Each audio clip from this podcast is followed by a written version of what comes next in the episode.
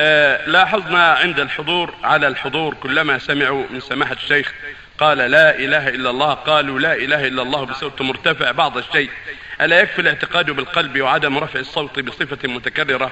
كلما ورد لفظ لا إله إلا الله وهل هذا من البدع أم لا؟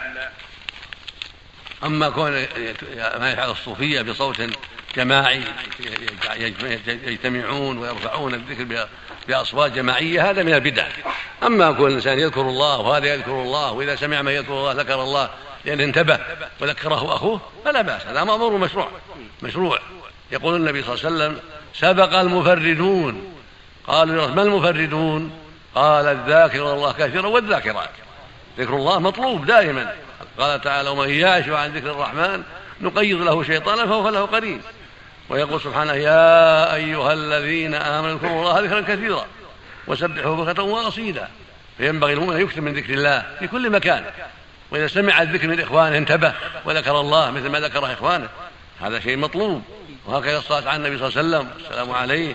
ينبغي الإكثار من ذلك. لكن كونه ينظم تنظيم خاص بصوت جماعي هذا هو الذي ينكر وهو بدعة وما فعله الصوفي والمنسوب إلى الصوفية وفعله من قديم. جماعة في عهد ابن مسعود في عهد الصحابة. فأنكر عليهم مسعود رضي الله عنه.